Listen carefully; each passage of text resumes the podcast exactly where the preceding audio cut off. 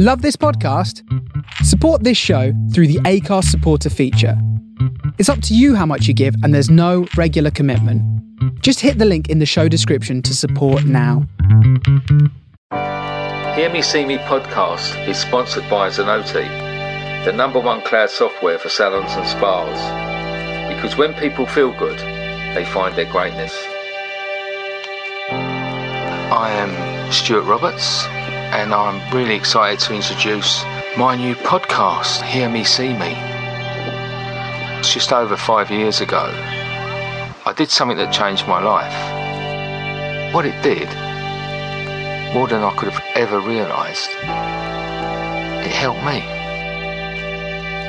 I have met some absolutely amazing people. Some of the people that work in some of these places, many of them are volunteers, but some of them it is their job. I'd had this idea after being inspired by a guy in America I'd seen cutting hair on the streets and seeing the difference it made to the guys who were there. This is more than a job, this is a calling. Hello, this is Stuart from Hear Me See Me podcast. Today I've got a wonderful young lady who I met recently at um, a horrendous sleep out that we had. It was freezing cold, but it was a it was a magical evening and uh, met some great people. And Kerry was one of them. Kerry Douglas told us all her story. It blew me away, and immediately I thought I've got to get this young lady on the podcast. And she's kindly done it on a Sunday evening. She's got toothache, so bear with her. But Kerry, uh, nice to see you. How are you doing? I'm good, thank you. I'm good. Yeah, nice to How's see you. tooth? Get it, yeah. You know what? I just wish I'd rip it out. To be fair, just get it done with. Right, before I must say this, and this is a horrendous story, but one day I was like that, and uh, I was so in pain with this tooth, I went and got a pair of pliers, and I grabbed hold of my tooth, and I pulled it out. And my kids are all grown up now, but they was all little tots, and one of them come running in just as I had hold of it, and you know the point where you can't do, and the blood was running down my arm like that. and I just pulled it out, and they come in, and I went, ah! And then all the, they all come running in, all run, we've got four kids, and they all come running out again, screaming. My wife coming out of gut, me. But I was so desperate, and I pulled this thing out, ended up breaking it, and it made it harder for the dentist anyway. So, Kerry, do not pull it out with pliers, all right? Don't be tempted. I'm I'm seeing the dentist tomorrow. It's all good. I'm doing it Do professionally. right, you you told us your story that night, and it really inspired me. You know, um, uh, it, it's sort of your story is my story, and and our stories of we've heard them a lot, but people need to know when there's a solution and when there's there's there's um, a, a hope for people. So Yeah. um, go to the beginning. Tell us tell us your story, Kerry. Okay, so I was born in Gateshead in Newcastle um, in the 80s. And my mum, she had mental health issues, and my dad didn't really stay around for long. Now, my mum and dad, my mum was in and out of relationships, and she was very like it's not fair to say unstable, but she was a bit chaotic. And because the mental health system wasn't really in place then, she she didn't get the right help that she needed. So she was quite chaotic, as I say.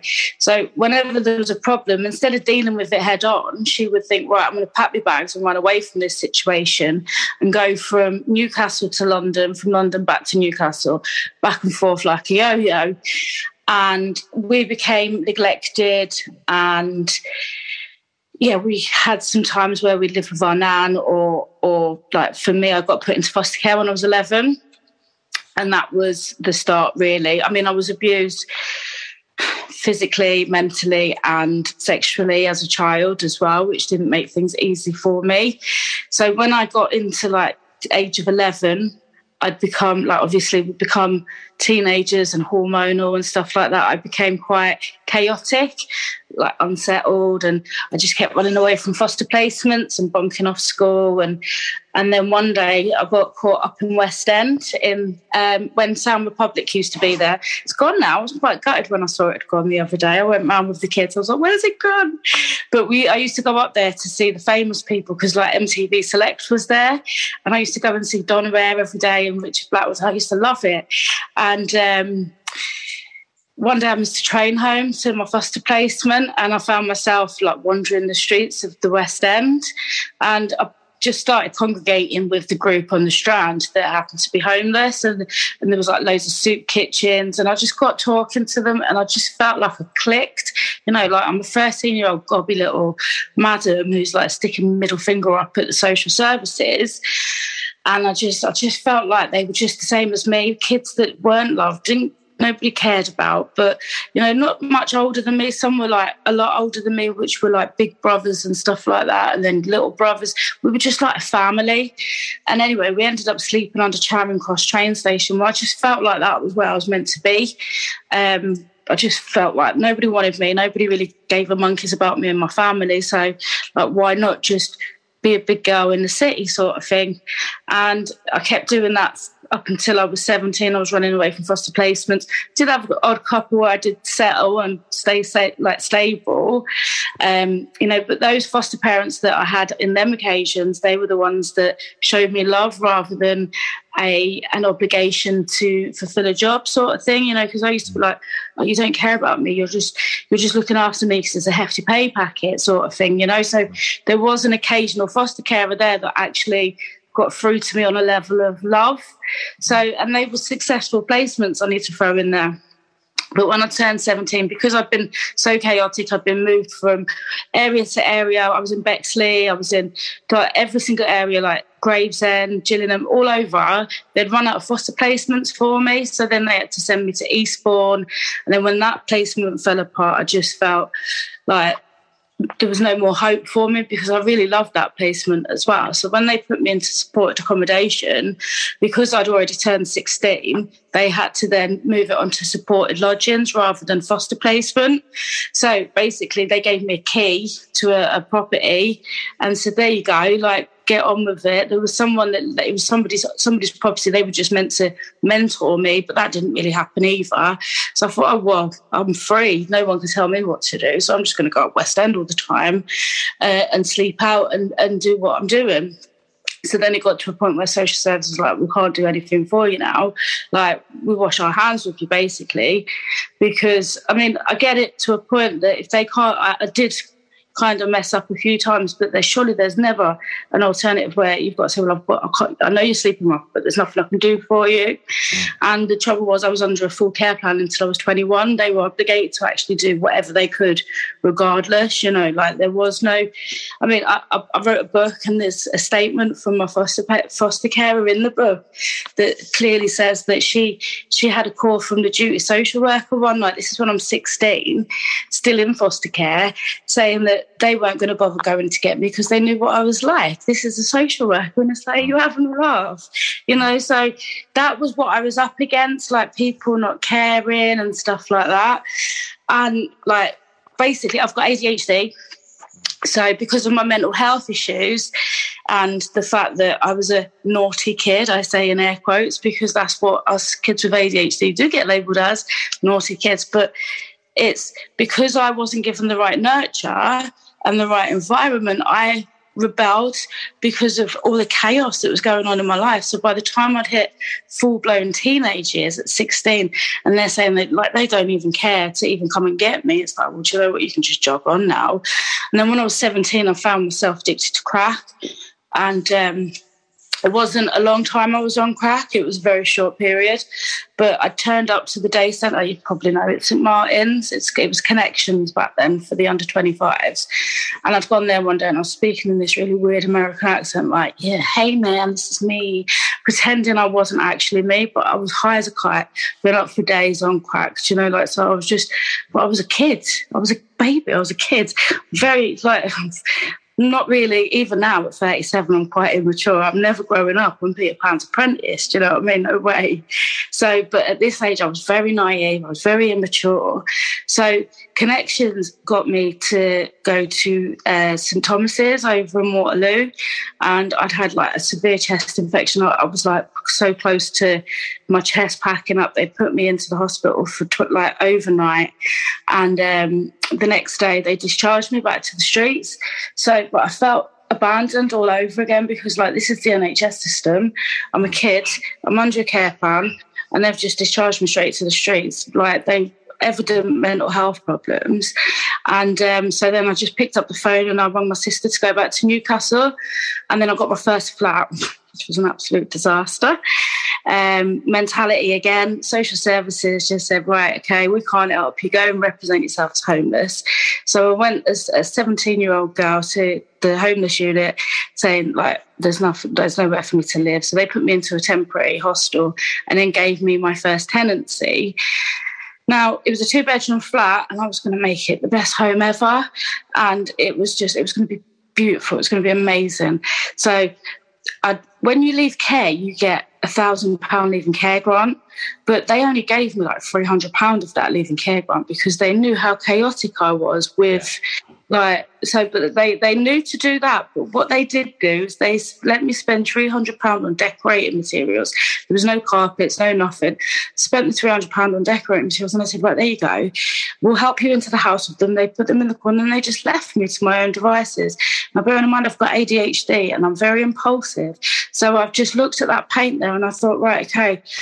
I'm going to paint the floorboards, never mind carpet. I'm going to save some money and I'm going to paint the floorboards.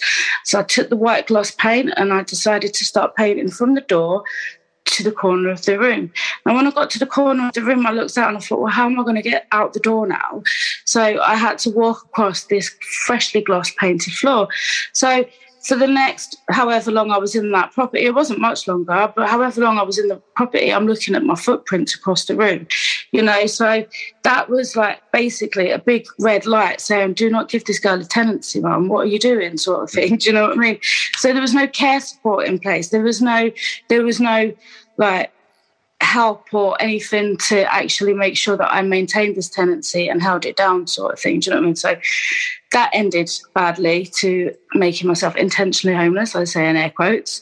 Mm. And um, so I ended up back down the West End again. And, and for, uh, it's all, there's some bits that's so blurred because I've been back and forth, back and forth, back and forth. I try and remember where I was, what, and what I was doing at certain times. But after a while, I got I got another flat. After that, after flying through hoops, I got a little one bedroom flat in um, in Felling and Gateshead that went all wrong as well when I got with my partner because I pretty much abandoned it to, to try and save his life. Um, he was addicted to heroin and um, I'd fallen pregnant with his baby. This is when I was 19. And so I'd lost that property and then because of my chaotic life, they was social services were like, right, we're taking this baby off you once you've had it. Like, there's no way you're going to have this baby to keep. So it destroyed me. It's like, are you kidding? All I've ever wanted is unconditional love, and now you want to come and take my baby away from me. And they did when he was born. But six months into the pregnancy, when they said that to me, my partner at the time was like, Yeah, I'll just have some of this. And he offered me the heroin on the foil, and I took it like an idiot, pregnant. And you know what? You know, if you could go back into the past and, and see yourself, I would literally punch myself in the face because it's like, What are you doing, you idiot? But I'll get to what I feel about that in a minute, like now, you know, because things happen for a reason, don't they, in the biggest grand scheme of things. So when my son was taken off me, that was it. It's just like you just destroyed me. You just self-destruct my. It was like my humanity switch was flicked. You know, it's like I did not care about anything or anyone, especially myself. So we ended up in London at Christmas. This was 2005. And then, so for the next four or five years, I just deteriorated on the streets. I was taking hundreds of pounds of drugs a day. I was shoplifting to make my money. I was begging to make my money. There was even times I've never got into prostitution, but there's a thing called clipping, which is kind of like you might have heard about clipping with like in the, the circles that you've worked in. You know, it's like if like I used to say, well, perverts are going to come and ask me to do stuff to them then I'm just going to take their money and tell them to jog on. Do you know what I mean? So, but I used to say, because I used to look so young, I was just like, I'm only 15, mate. What are you doing? Do you know what I mean? Because you do, you get some, re- like being a woman, you, it is hard. You know, you get so many perverts, especially when you're sleeping and you see them, but or you're sitting there in your spot on Piccadilly or whatever, and you see them walking. And I don't mean to say perverts, but it's true. I can't help the term I'm using. I should be a bit more graceful, should I? Um, like just strolling back and forth, looking you up and down, then all of a sudden waltzing over to you. business, business, you want business? Like, no, mate, jog on. Do you know what I mean? And it's like, that's what we're up against as women on the street. So, but I just, I was there. So just trying to block it all out, trying to, trying to just I just created my own world. It was like nobody was getting in. Like I was numb to emotion, numb to feeling. You just took away the most important thing I've ever wanted in my whole life, which is unconditional love. Now the world can just do one. And to be honest, I thought that's where I was going to be. Like I thought I was going to get carried away in a box in that life. To be fair, um, then when I turned 24, which was 2008, I um, I just I'd had enough. I'd been up for days on end smoking crack and and I was I was like literally body popping everywhere. Like I couldn't keep still. I was under so much influence. It was ridiculous. So I, I just remember sliding down the wall, looking up at the sky, just screaming and crying. I was sobbing my heart out, saying, "If you're real, if there's a God out there, you need to get me out of this now." And you know what? Right? It, I can't. It, it was like it is like a miracle the fact that what happened next you know it's like so within the weeks i started getting like a new determination like honestly i really got to get out of this was my was my headspace. And i tried recovery so many times before and it just i wasn't ready. I wasn't in a place where i need to do this. But something had like flicked in me it's something had changed. It's like i can't live like this I can't, like, I'm 24. Is this really how I'm going to live for the next 60 years if I make it 60 years, you know? So then I had this big meltdown on Piccadilly. It was facing, you know, the, the, the Christopher Wren Church. Mm. St James. Is it St James's? I think it's called St James's. I know, well, yeah. I used to sleep in there sometimes as well. It's a lovely church. I love it. But it was opposite there, and I just slid down and I sobbed, and I was like. But then weeks later, I got this new determination. I managed to get into a hostel. Now, like normally you have to get referred into a hostel. And I was like, I ain't even bothering with the referral process. I went to Tesco's on Bayswater Road, robbed a pot noodle, and turned up at Look Ahead Bayswater and said, "Look, I need somewhere to live. I need to get in somewhere now." And I ended up in there that day, you know. And it's like, mm. come on.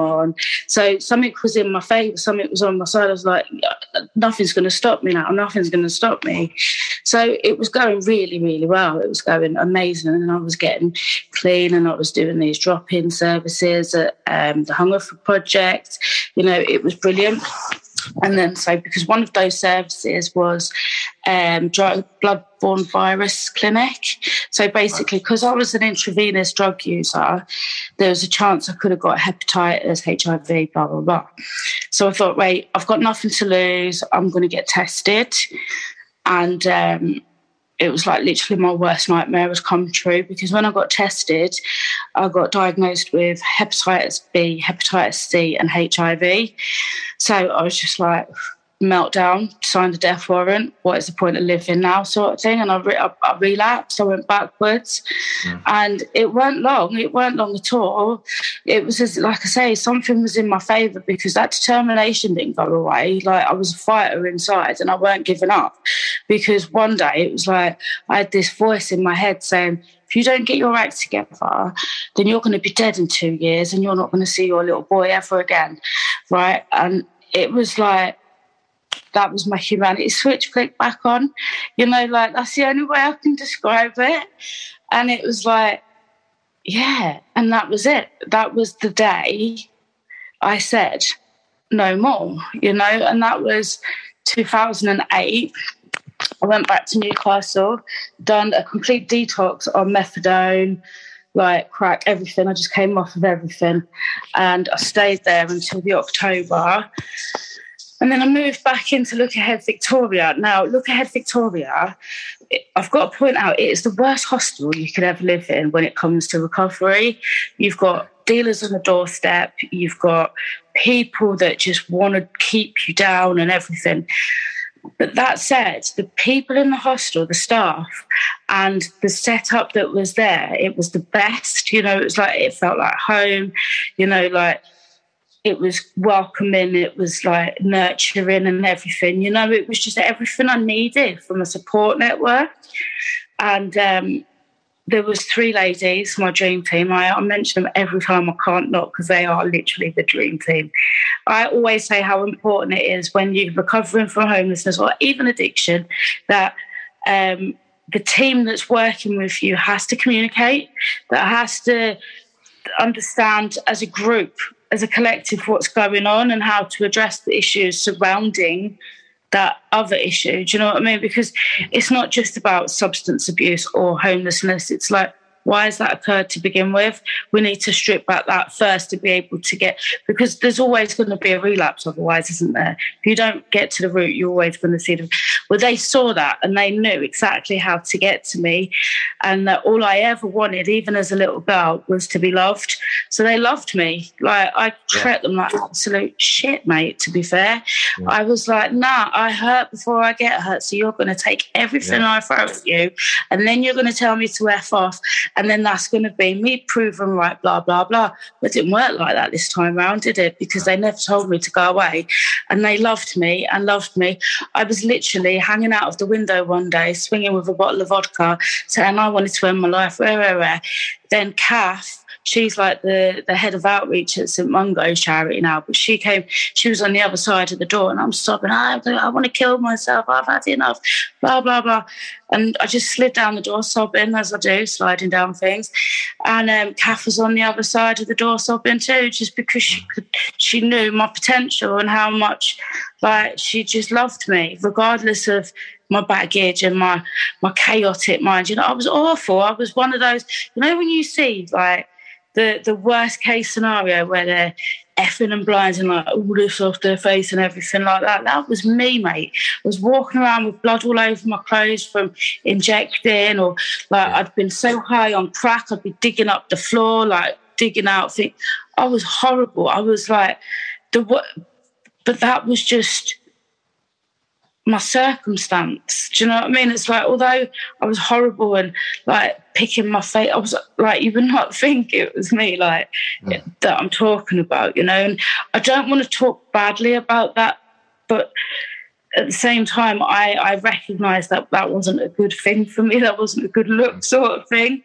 But I'm not discriminating against anyone that's stuck in that lifestyle still because it's not who they are. That's what they've become because of the fact that one of the worst things about being homeless and living on the streets is the feeling degraded, the feeling like you don't fit in, that you belong mm. there. You know, so when it comes to searching bins and stuff and everyone's looking down the nose at you thinking you're dirty little tramp, that's fine, but you don't know what's going on inside here or inside my brain. Do you know what I mean? And I think that's that's where it comes to my life now where i'm i'm there now trying to open people's eyes and say well actually there's a story behind that. You know there's a reason that they feel so belittled that they have to search a bin for food or they are so cunning not to trust anyone so they'll have you off in an instant.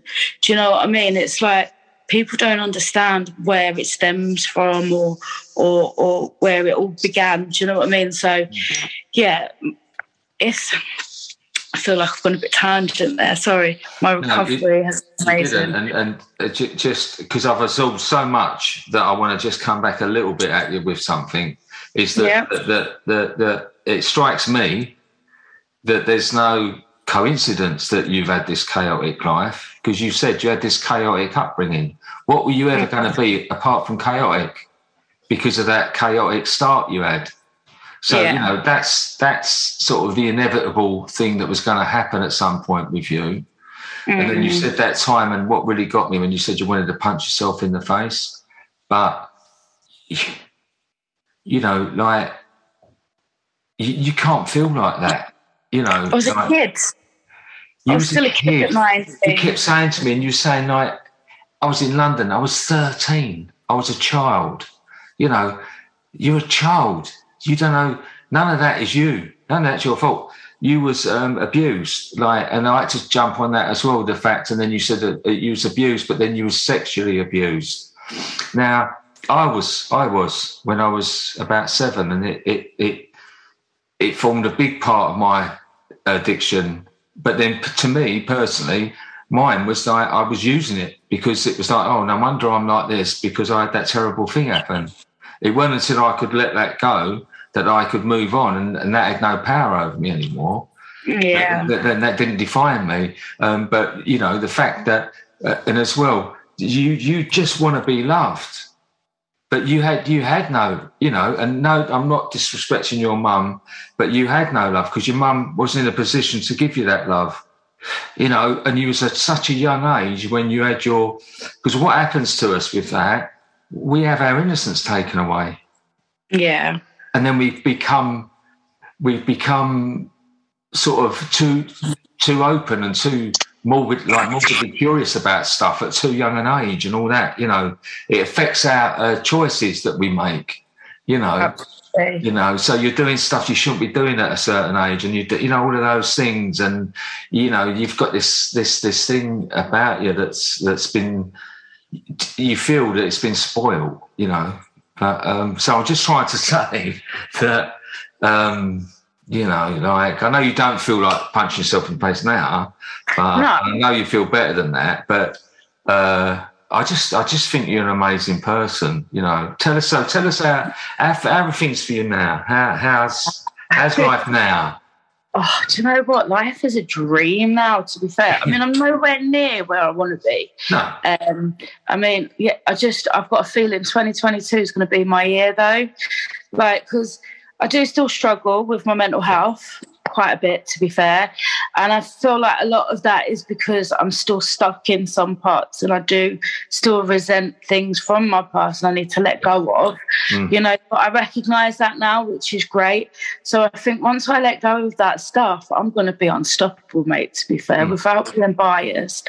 I just think so. I wrote my book and oh, I smashed it since London. Do you know what? I've sold 50 books fantastic. since London. That was only two weeks ago, and it's like, Yeah. come on. So I'm really buzzing, you know. And it's not about it's not about profit margins with this book. It's about No. people reading the story. Yeah. Like, and to be honest, I've read some of it back lately. I'm thinking, oh my gosh, this is so crap.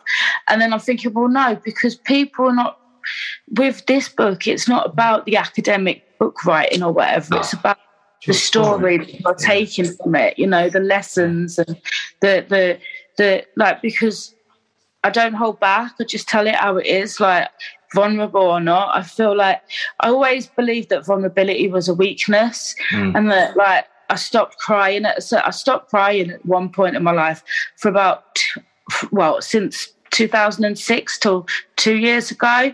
Yeah, I, I would not cry at anything.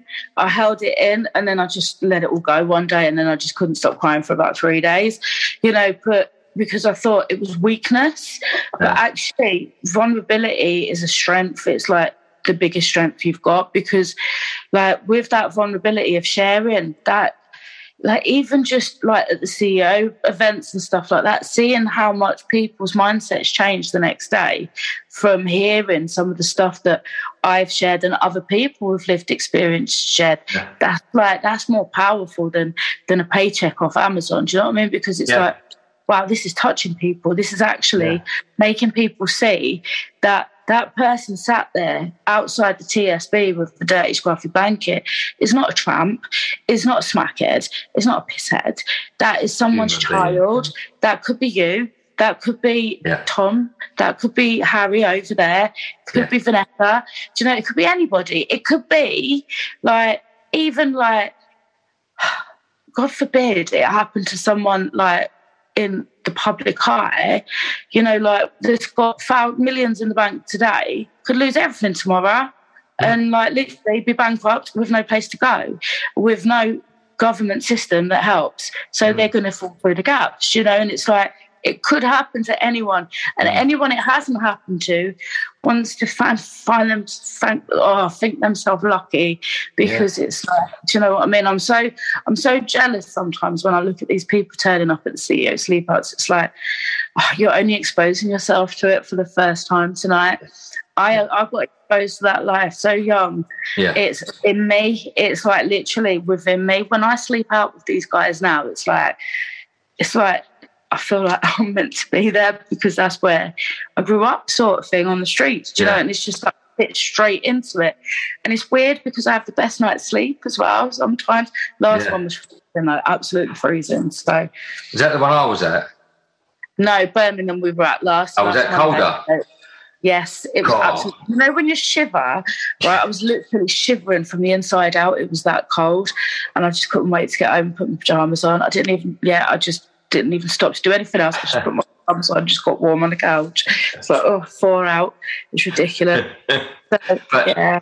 You know, like we're going, what we do, you know, um, when this goes out, there will be a link. People like, please look on the on the edits and st- on the um, on the bump at the bottom, and there'll be there'll be the links to Kerry's book. Make sure you buy it. I'm going to buy it.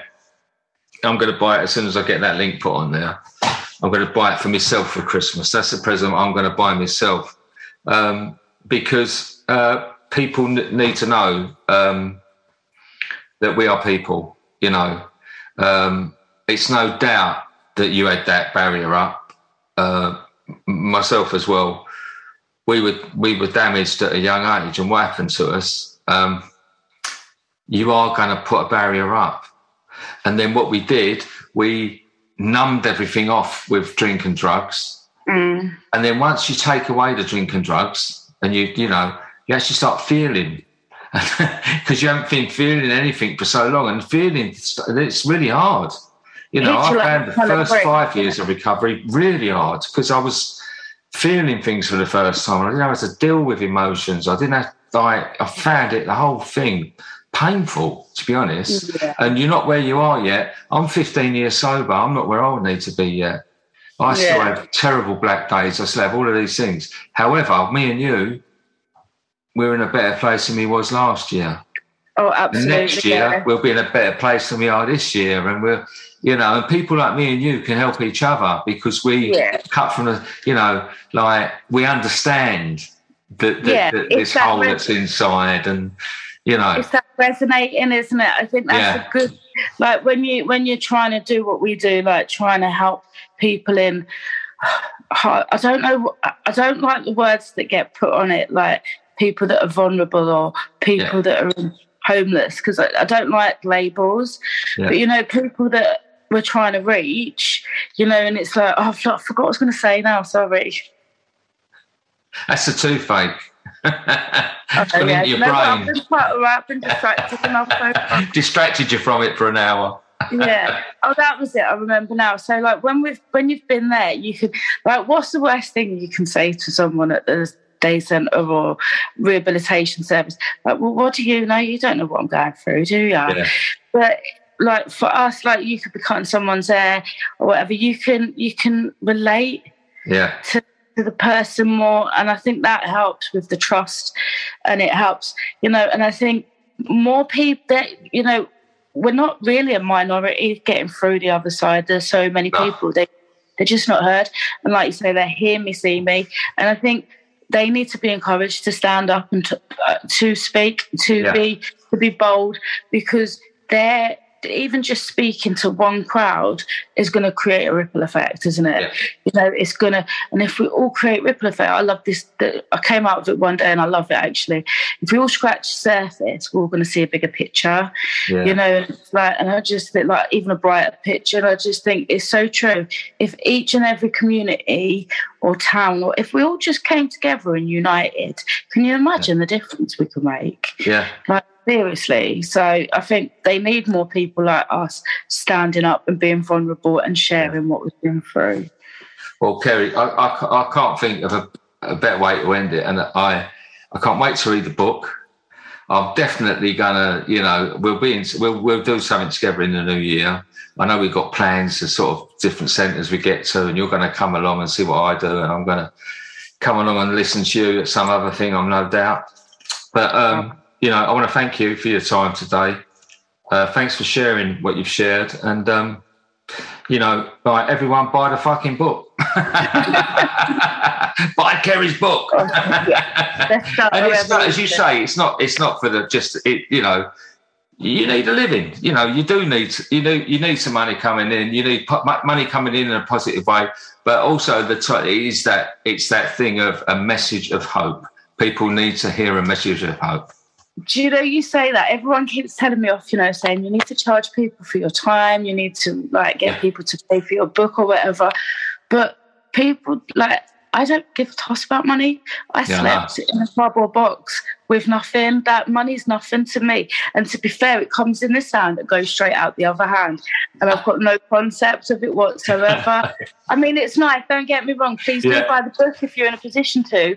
Yeah. But it's not my priority. My priority is getting this book like and it ain't the best like i wrote it i've got no de- like well i'm in uni studying for a degree now but i've got no i've got no like i never yeah. went to school spent my days begging on piccadilly yeah. do you know what i mean so it's not but it's the story that could possibly change lives so yeah and it's only got to change one exactly and Even it has it changes had, one it has you know i was so proud to hear sorry if we're going over now. That's fine that's fine. I was so proud to hear it. So Dan Atkins, who does um, buses for homeless, yeah. he um, I, I done this thing. I think it was last year, last Christmas, books of hope, like for the homeless. So I basically raised money to buy books and then sent them off, and sent Dan fifteen copies.